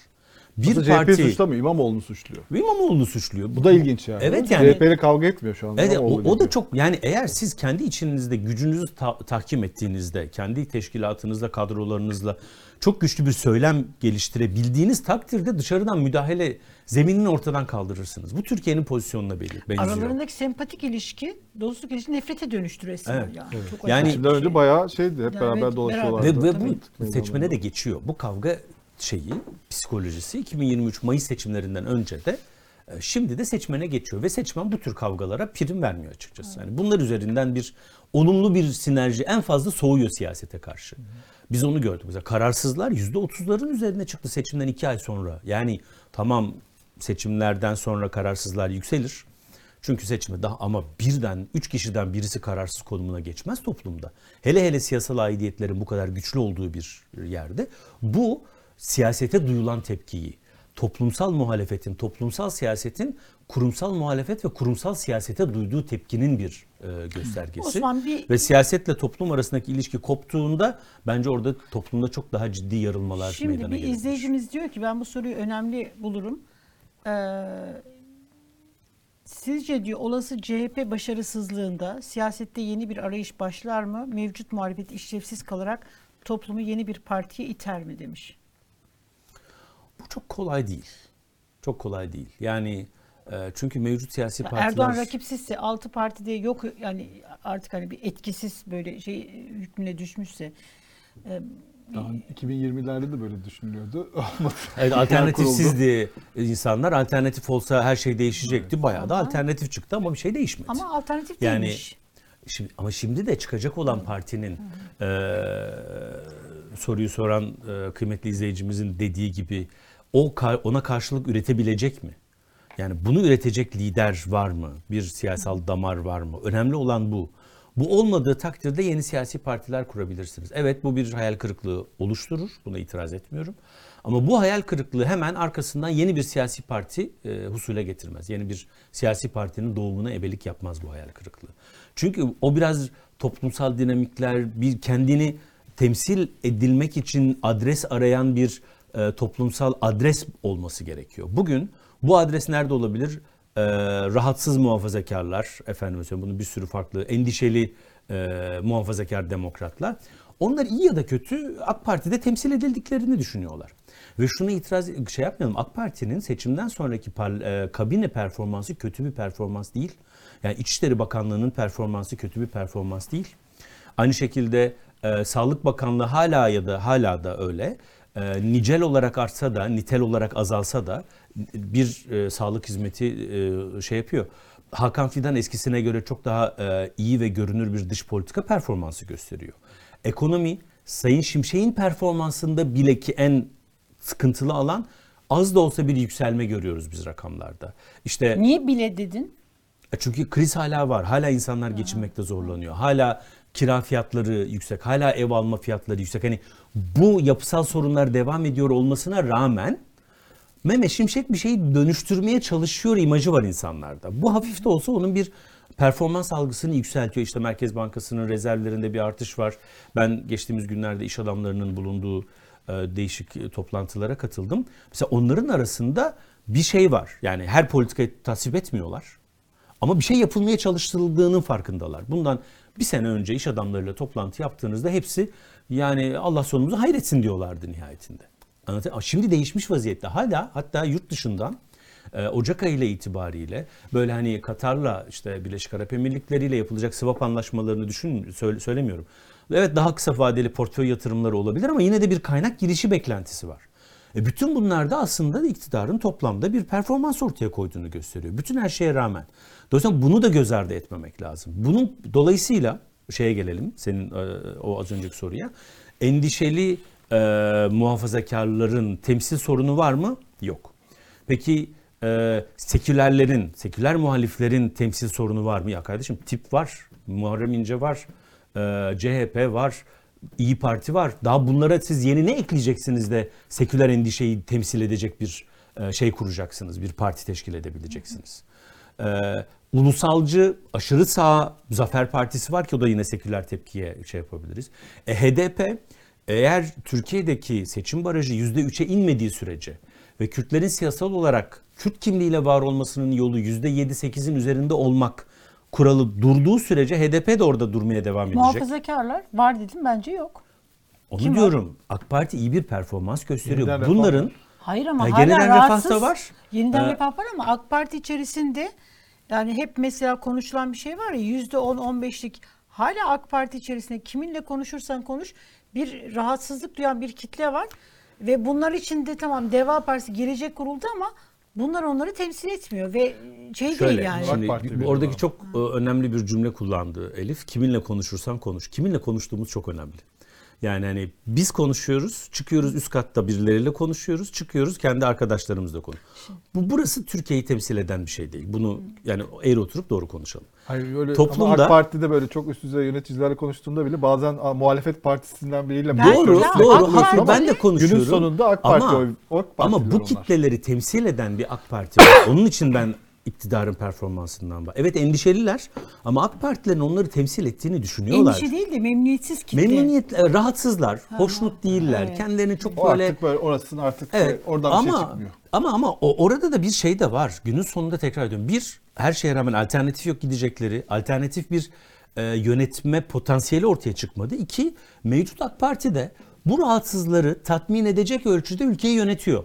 Dış politikada, iç siyasette, sağlıkta vesairede yönetiyor. Ekonomi bir şeyler yapıyor. Şimdi bu varken iyi kötü seçim öncesine göre daha iyi performans gösteren bir AK Parti varken Seçim başarısızlığı dediği de muhtemelen muhalefetin seçim başarısızlığı. Çünkü iktidarın seçim başarısının en kötüsü 2019 seçimlerinin aynısı. Yani hani böyle bir şey kaybetmeyecek. Sadece kazanamayacak belki bazı yerleri. Dolayısıyla orada da ben bir yeni bir damar açılma ihtimalini çok mümkün görmüyorum. Orada sadece ne olabilir? Yeni bir siyasi parti değil ama AK Parti'nin kendi içinden Erdoğan sonrasına dair bir sürece belki Cumhurbaşkanı Erdoğan ebelik eder.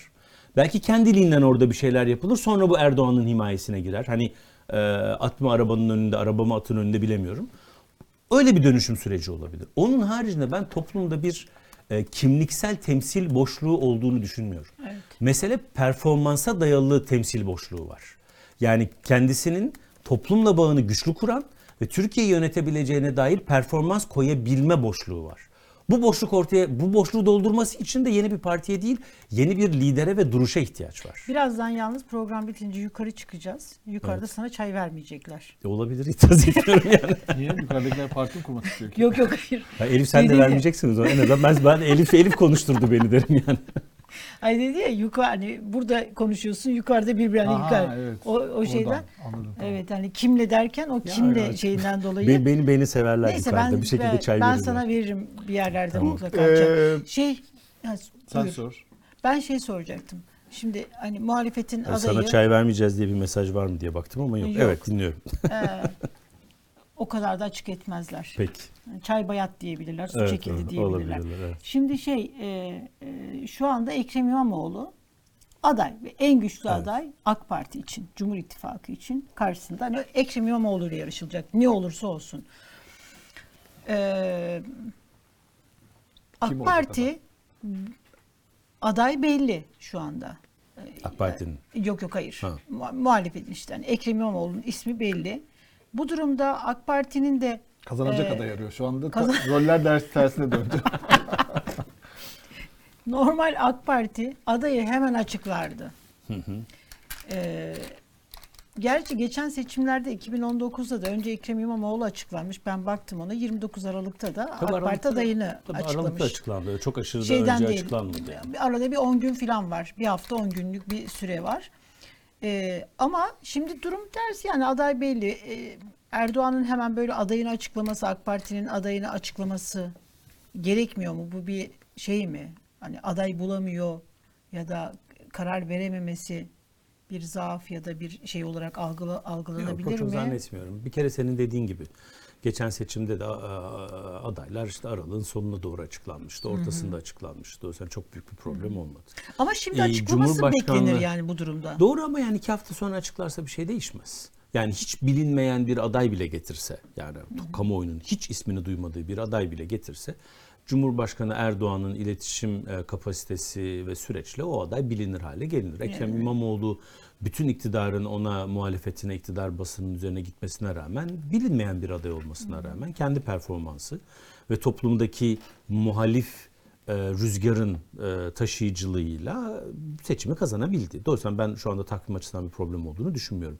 Kaldı ki Cumhurbaşkanlığı adayını Mart'ta açıkladı muhalefet. Ki yani bir yıldır tartışılan adayı o güne bıraktı.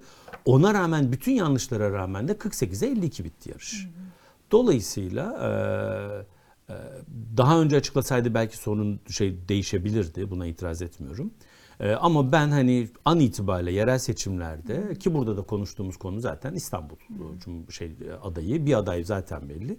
E, yani Şubat'ın sonuna kalmadığı sürece ki zaten YSK'nın resmi takviminde çok daha önce ilan edilmesi gerekiyor. Zamanlamanın bir problem olabileceğini düşünmüyorum açıkçası. Ee, burada şimdi Akşener'i konuştuk, CHP'yi konuştuk. Biraz da İmamoğlu siyasetini konuşalım. Yani çünkü İmamoğlu güçlü bir karakter, güçlü bir figür, e, iddialı. E, Cumhurbaşkanlığı adaylığında da bir basınç oluşturmayı başarmıştı. Orada da işte o basınç işte CHP içerisinde dalgalanmalar yarattı. İyi Parti'de, masada kendisi son ana kadar en son Cumhurbaşkanı yardımcılığı verildi. Ona kampanyaya katıldı. Şimdi de e, belediye başkanlığı meselesinde bir ittifak kurmaya çalışıyor. E, bu konuda da İyi Parti'yi ikna etmeye en daha yakın görünüyordu aslında. Yani bundan 3 ay önceki yani 2 ay önceki tartışmalara bak, bak, baksak herkes hani İyi Parti zaten destek verir. Esas mesele HDP, e, HDP, DEM artık neydi adı en son. E, o deniyordu. Şimdi tam tersine döndü. E, DEM Partisi sanki hani aday destek verecekmiş gibi bir hava var. Tam belli değil ama e, en azından orada bir tartışma var. E, İyi Parti ise e, İmamoğlu'na düşman oldu. Savaş açtı. Burada İmamoğlu'nun siyaset yapma tarzı böyle hani belli makamları isteme tarzı, bunun için işte yaptığı siyaset, bunun bunun da bir etkisi yok mu? Yani İyi Parti sadece İyi Parti'de işte şu anda en büyük en şey analiz İyi Parti çok duygusal kararlar veriyor gibi bir analiz var. Ee, ama yani nasıl oldu da İyi Parti'de İmamoğlu'yla arası çok iyiyken şimdi bir anda savaş açma pozisyonuna geldi. Burada sadece İyi Parti mi suçlu sence? Hayır e, dememi bekliyor Ya ne, olabilirsin. hayır ne, ne demek Şöyle istiyorsun onu söyle. Şimdi İmamoğlu siyaseti dedin en başta. Ee, Ekrem siyaset yapma tarzı. Aynen öyle. Ekrem İmamoğlu'nun siyaset yapma tarzı e, düz düz bir çizgi takip etmiyor. Bu ona e, bu onun için bir dezavantaj.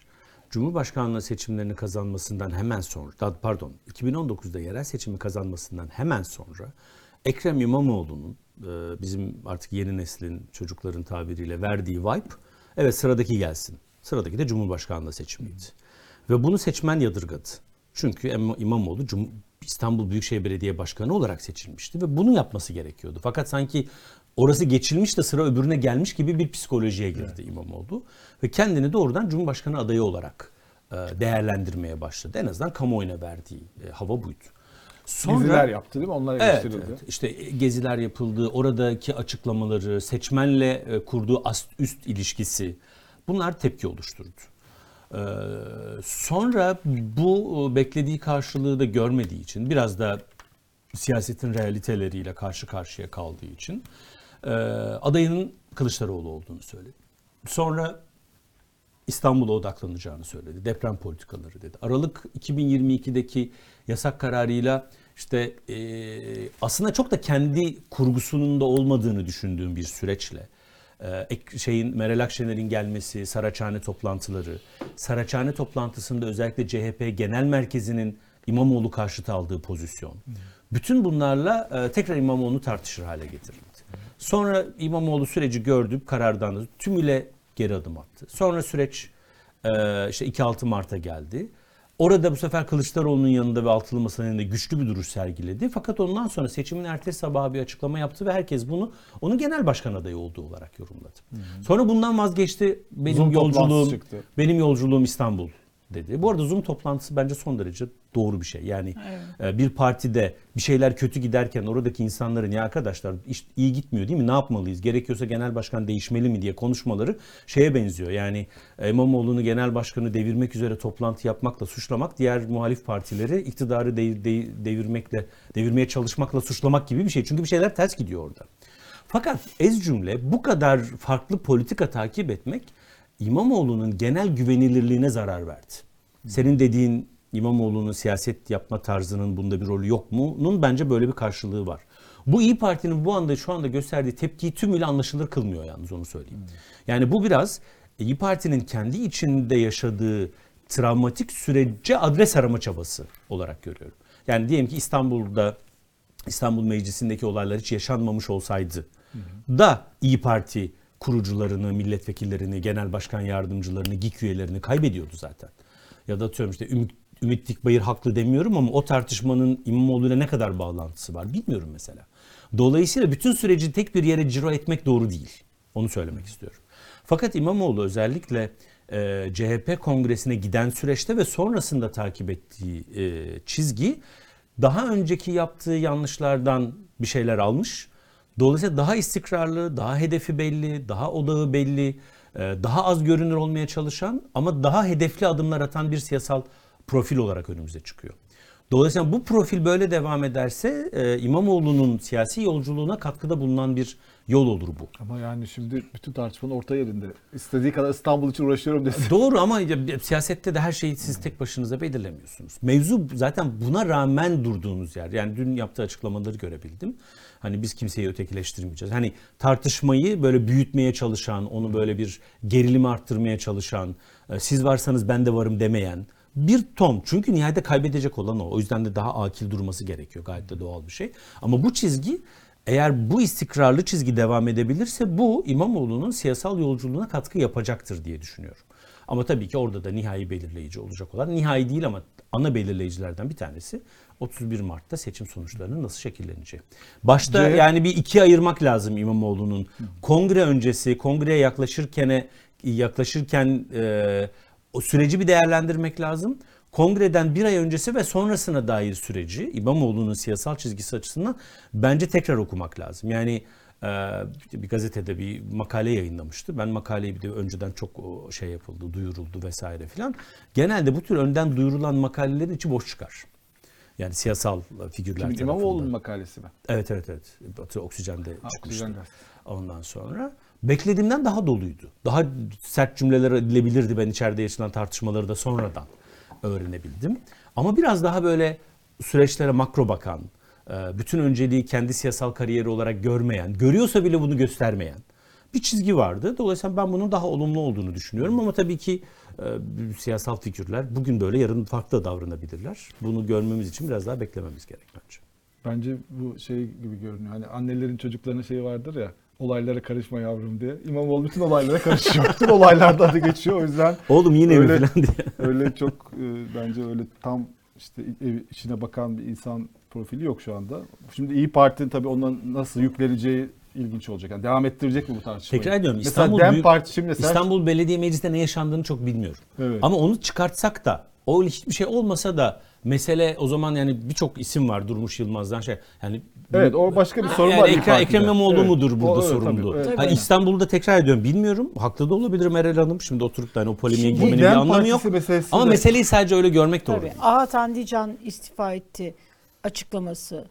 Durmuş Yılmaz'a Ekrem İmamoğlu'nun etiketmesi imkansız bir şey. Bir sürü isim Bütün geri çekildi yani bunların diğer hepsini partilerden de bayağı ve yaptıkları oldu. eleştirilerde hani Kaybettiler ortada. çünkü ve evet. istifa ediyor insanlar. Yani bir de siyasetin bir maliyeti var. Yani Evet. insanlar bakıyorlar ben niye uğraşayım 4 yıl daha diye düşünüyorlar. Bir de böyle bir durum da var. Bu durumda İstanbul İttifakı'nı Ekrem İmamoğlu kuramayacak gibi gözüküyor. Oradan emin değilim şöyle. Şimdi 2019 seçimlerinde Ekrem İmamoğlu'nun bir dezavantajı vardı. Bilinmeyen bir figürdü. İttifak olmasaydı Ekrem İmamoğlu kazanamazdı. Çünkü kendisi bizatihi siyasal bir ağırlığa sahip değildi. Kendisinin bir seçmeni yoktu. Onu ittifak seçilir hale getirdi. Şimdi biraz daha farklı durum. Şimdi bugün bir İmamoğlu seçmeni var. Anlatabiliyor muyum? Yani bu ittifaktan bağımsız yani %28 İstanbul'da CHP'nin oy oranı en kötü durumda %40'lara yaklaşan bir İmamoğlu'ndan bahsediyoruz. Bu İmamoğlu'nun CHP'yi aşan bir oy oranının olduğunu gösteriyor. Dolayısıyla ittifakı kuramaz demek ittifak yetmeyebilir. Onun kurduğu ittifak onun seçilmesine yetmeyebilir. Bu doğru. Ama bugün %28 CHP'nin oyu varsa en kötü ankette e, İmamoğlu işte 38 40 40 küsür çıkıyorsa daha ileride çıktığını biliyorum ama biz e, e, İstanbul özelinde araştırma yapmıyoruz. Genelde ulusal araştırmalar yapıyoruz. Bu İmamoğlu'nun kendine ait bir seçmen kitlesi oluşturduğunu gösteriyor. Yani bu kadar kamuoyunun gündeminde olan bir siyasal figürün İstanbul'da böyle bir oy tabanının oluşması çok yadırganacak bir şey değil. Mesele bu ittifak İstanbul İttifakı İmamoğlu'nun seçilmesine yetecek ve orada da e, tam Yıldıray onu soruyordu orada kaldık ama hani Dem Parti'nin ne yapacağı, Evet. Kürt Evet. seçmenin bundan sonra nasıl bir süreç takip edeceğiyle ilgili bir şey. Orada CHP'nin e, Özgür Özel'in e, daha açıktan DEM Partisi'yle yani Kılıçdaroğlu'nun yapmadığı türden hatta ilişki kurması, gidip gelmesi, işte ittifak görüşmesi gibi görüşmeler yapması e, işe yarar mı? Ters tepebilir mi? Çünkü mesela dün mesela bu İmamoğlu İyi Parti tartışması patlayınca bazı İyi Parti'ye yakın isimlerin yazdıklarına baktım. Onlar mesela hemen bu DEM Partisi meselesini açmışlar. Yani işte bunlar onlarla ittifak yapıyor. Hani çünkü herhalde İyi Parti bunu söyleyecek yani. AK Parti de herhalde bunu söyleyecek. Ama bu buna değer mi? Bu DEM Partisi'yle böyle bir ittifak kurmak şu anda CHP açısından bakıldığında. Kur, kurmamasının maliyeti nedir? Buradan Evet. bakmak lazım. O daha fazla bir yani CHP'nin İstanbul'da yüzde sekiz, yüzde on iki emek e, ve özgürlük ittifakıydı diye yanlış hatırlamıyorsam İstanbul'da. Yani böyle bir oy kitlesini yok saymak mı doğru olur? Yani bir alternatif maliyet üzerinden bakmak lazım ilişkilere. Ee, ya da riski alıp temas ederek ve o Onu almış kitleyi o kitleyi ikna ederek mi yola çıkmak daha mantıklıdır? Yani ben burada bir sanki bir rol paylaşımı var gibi geliyor. Yani em, Ekrem İmamoğlu'nun Muharrem İnce ile oturup görüşmesi. Yani o çünkü o da bir kitle nihayetinde. Az ya da çok yüzde bir iki ne diyorsanız. Özgür Özel'in Meral Akşener'e gitmesi sonra e, işte Dem Parti'ye gitmesi. Bütün bunlara baktığımda ben sanki bir e, programın başında da konuştuğumuz yukarıda tavanda kurulamayan ittifakın tabanda kurulabilmesi için bir psikolojik e, alt zemin hazırlama süreci olarak görüyorum. Yani seçmene e, şunu demeden evet biz seçime DEM Parti ile beraber gidiyoruz ya da İyi Parti ile beraber gidiyoruz ya da işte Muharrem İnce de bizi destekliyor vesaire demeden o seçmene bakın biz sizin de oyunuza talibiz deme çabası bu. Bu e, Kılıçdaroğlu'nun yaptığına göre bence daha sahici. Yani böyle istemiyorum ama hani hatta belki iki tur arasında Ümit Özdağ'la da görüşebilirim ama ama sen de bana oy verden risklerine rağmen daha sahici bir duruş. E, Nihayetinde Türkiye'yi kimin yöneteceğine değil, İstanbul'u kimin seç kimin yöneteceğine karar vereceğiz. Daha önce söylendiği gibi de işte sayaçları okumaya PKK'lılar gelecek diye bir şey de yok. Süleyman Soylu'nun e, sürreel iddiaları da kendisiyle beraber inşallah tarihe karışmıştır. E, Böyle bir atmosferde e, dediğim gibi alternatif maliyete bakmak lazım. AK Parti kurar mı böyle bir şey? Dem Parti, Dem'le yeniden bir ilişki. Mesela şöyle şeyler konuşuluyor ya. Kayyum atama e, konusunda anlaşacak. Onlar da aday çıkartacak. Öyle olursa Ekrem İmamoğlu'nun Ekrem İmamoğlu kazanamaz. Yani kazanma ihtimali yok. Bu tür şeyler de konuşuluyor. Bilebildiğim duyuyor musun bilebildiğim bilmiyorum kadarıyla bilebildiğim kadarıyla böyle bir sürecin olup olmayacağına dair nabız yoklaması yapıldı. Fakat orada bir mesafe alınamadığını zannediyorum. Yani hani bu bu bu fikir konuşuldu. Ee, Hem işte Dem Parti yani olsun diye değil ama bu olur mu diye bir her tarafta bir bir konuşma yapıldı ama bununla alakalı somut mesafe alındığına dair bende bir bilgi yok öyle söyleyeyim. Ee, ikincisi yapabilir mi? Ee, bu e, olabilir diyelim ama İstanbul seçmeninin oylarını ne kadar etkiler ondan çok emin değilim açıkçası. Burada AK Parti'nin göstereceği aday da önemli tabii ki. Yani hani Kürt kimliğiyle birisini gösterir mi? Yani bu, bu ne kadar e, rol var. onu bilemiyorum. Ee, ama e, seçmenin, e, hedef seçmeninin e, parti merkeziyle olan ilişkisi de aşikar. Ama ben kim olursa olsun seçmenin genel merkezin dediğini harfiyen uygulayacağından emin değilim. Zaten muhtemelen AK Parti'nin beklentisi de HDP'nin %8'inden %3'ü alsa bu ciddi bir maliyet üretiyor karşı tarafa. Bu olabilir ama ben şu anda ufukta sanki böyle bir ittifak varmış gibi görmüyorum açıkçası. Evet. Var mı Yıldıray konuşacağımız? Ee, yok şu anda bir de ilginç bir şey oldu. Ee, Mansur Yavaş Ekrem Akşener'e yanıt vermiş. Bir bakalım ona. Ee, demiş ki korkaklıkla suçlanmak açıkçası zoruma gidiyor. Akşener'in Kılıçdaroğlu'na aday olacağına dair çok söylemi oldu. Keşke bunu son ana bırakmadan farklı bir karar alınsaydı. İlla benim aday olmamı istiyorsa belki o şekilde önümü açabilirdi. Ne demek bu artık anlamadım ama önümü açsaydı demiş. Beni korkaklıkla suçlamasın. O da suçlu mu demek Bu, istemiş. bu, bu, bu, bu, bu, bu, pil- bu pilav daha çok su kaldırır. Evet evet herkes. Ama Yani yani, hala- sonuçta aleni bir şekilde sen bunlara her gün yüklenirsen işte siz aday olmadınız. Bir de bu da gerçekten çok saçma ya. Yani ben size aday ol dedim Cumhurbaşkanı olmadınız. Lanet olsun hiçbir şey Kahrolun. olmanızı istemiyorum. bu nedir Yani ya? biz hala Hadi CHP'ler 2018 seçtirsin seçimlerinde sizi. Abdullah Bey'in adaylığını kim nasıl engellediği tartışıyoruz. Evet, evet. Mayıs ayında ne eder. olup bittiğini biz daha epey bir Doğru. tartışırız ve işin yani sonunda da hani şunu da görülmesi lazım. Yani muhalefet aktörleri daha çok birbirleriyle uğraşıyorlar. Yani Evet. iktidarla uğraşmıyorlar. Yani açıklamalar birbirlerine dönük. Yani Akşener bir şey söylüyor, İmamoğlu ona cevap Cumhurbaşkanı veriyor. seçimlerinden Mansur önceydi yani. Yavaş. Ay, bir hafta, iki konuşuyor. hafta boyunca e, Sonra da konuşuldu. E sonra da işte e, Elif'e biraz da biraz sert çıkmış olabilirim ama hani o tartışmaya geliyoruz. Yani peki iyi de AK Partiler neden buraya oy versinler? Sert mi çıktın ben anlamadım. Yani bir böyle bir Yo, Elif de öyle düşünüyor şey- Yo, ben ben de senin gibi düşünüyorum. Ha, tamam. Şey- Yani şey em, yani bu, bu tartışmalar ortadayken ya insanları ama sen gidip hep oraya oy veriyorsun. Bana ne? Ya bu, bu mantıklı bir gerçektir. Rasyonel bir Verebilirdi. değil. Öyle bir kitle vardı E, aslında. tabii ki vardı. E, fakat Tabii ki olmadı. vardı. Hatta seçimden sonra da şunu söyledi o kitle. Ya biz bu işin Cumhurbaşkanı Erdoğan'ın yolunun yol olmadığını biliyoruz. Bu kitle için söylüyorum. Biz ekonomik problemlerin de farkındayız, demokrasi problemlerinin de farkındayız. Ama abi ben böyle bir oy kullanamazdım. Yani bilmeden insanlar bir hareket etmiyorlar. Ama muhalefette de "Ay, iyi ki bunlar seçilmemiş diye. Ama orada bir sürü şey oldu. oldu. Yani kesimde de iyi ki İyi ki bizim bu e, oy Hele verdiğimiz hele- insanlar iktidara gelmedi. Aynen öyle. E şimdi o psikolojiyle tek ama tekrar ediyorum günün sonunda ben 48-52 dengesinin kolay kolay bozulabilecek bir denge olduğunu düşünmüyorum. Bu dengenin bozulmasını makulleştirebilecek ne toplumsal bir dinamik var, ne siyasal bir dinamik var, ne jeopolitik bir dinamik var. Yani büyük göç Tam hareketleri, tersine şeyler de oldu Gazze olayı gibi. Tabii tabii yani o süreci konsolide edecek durumlar var. Ben bunun çok değişmeyeceğini düşünüyorum. Buradaki soru işareti muhalefetin kendine yakın olan kitleyi bir sandığa götürebilecek mi? İki, o sandıkta aynı isimler etrafında konsolide edebilecek mi? Soru bu. Bu seçimin sonuçlarını ana belirleyicisi olacak olan bu hadise olacak diye düşünüyorum. Evet. Evet. Teşekkürler. Ben teşekkür ederim. Çok, teşekkür uzun ederiz. ara vermiştik. Ben de çok mutluyum burada. Bu arada yukarıda çay vermezler falan dedin ama kameraman arkadaşlarım hemen onu görüp bana suyumu getirdiler. İşte arasından. onları Teşekkür idare ederim. et. Ben su vermezler demedim.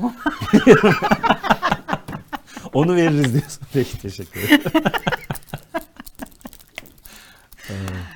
Evet, haftanın son programıydı. Tamam. Ee, Panorama e, TR. Türkiye TR'nin Bu Panorama TR'yi de bir direktörü. türlü e, herkes tam söyleyemiyor. İsmimi değiştirsek acaba? ben, Panorama Biraz uzun. diyen de var.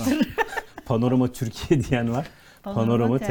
evet. Par- Panorama TR'nin e, direktörü e, Osman Sert ama daha çok Karar, Karar Gazetesi, yazarı. tabii Karar Gazetesi yazarı Osman Sert'le beraberdik.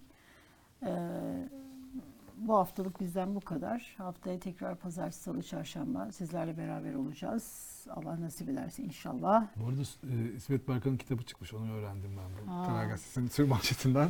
Bu Bilmiyorum. arada İsmet e, İnsan abinin uygarlığının kısa tarihi. bugünkü yazısında da daha doğrusu şeyde e, On Haber'deki yazısında da vardı. E, Bilal Bilal, Çetin. Çetin'i ben e, son dönemini Hmm. tanıdım. Evet. Ee, böyle ne zaman arasam son derece böyle munis bir ses, e, son derece sakin bir insan. Aynı görüşte olursunuz olmazsınız ayrı mesele. Ama böyle düzgün, e, oynamayan e, bir insandı. Dolayısıyla bu vesilede e, kendisine... Ya de- babali terbiyesi almış gazeteciler ayrı Evet, çok bir çok şey- çok bir şey beyefendi, ya. çok Evet. beyefendi bir is- isimdi. Evet. Çok çok insanın içi burulur ya bazı Evet, haberlerde. Öyle bir haberdi. Bende de bu duygu diyorum ki bütün iyi insanlar böyle teker teker ne çok iyi insan kaybettik pandemi ile başlayan bu süreç devamında. Evet. Allah Allah'tan rahmet e, diliyoruz. İsmet Berkan'ın da kitabı hayırlı uğurlu olsun. Cuma günü herhalde kitabından da bahseder. Biz de alıp okuyalım. Cuma günü İsmet Berkan, İbrahim Kahveci e, Kerim Ruta. ve Kerim Rota e, Uygarlığın kısa tarihiyle karşınızda. Yok hayır. Uygarlığın kısa tarihi değil de şey anlatıyor. Ekonominin. Tabii, Gaye ekonomiyi. Hafize Erkan'ın Ay, evet bir röportaj verdi, bir röportaj verdi. Yalnız çok pişmanmış. Orada da şeyler olmuş. Dün tweet yani sosyal medyada okumuştum. Bayağı bir pişmanlık. Hatta şöyle bir şeye ben dost ortamında konuşmuştum. Ondan sonra alındı, yayınlandı demeye getirmiş. Basın danışmanlığı suçlanmış falan. Bir sürü bir şeyler falan Her olmuş. siyasetçinin ya da bürokratının basınla Evet. ilk tanışmasında bu tür tecrübeleri olur. Ahmet Hakan demiş yo ben kayıt aldım. Hani şey Fotoğraf orada fotoğraf çektirmişler? vermişler yani. Tabii Bu da bir, bir tuhaf yani. Neyse evet. Ee, görüşünceye kadar kendinize iyi bakın arkadaşlar.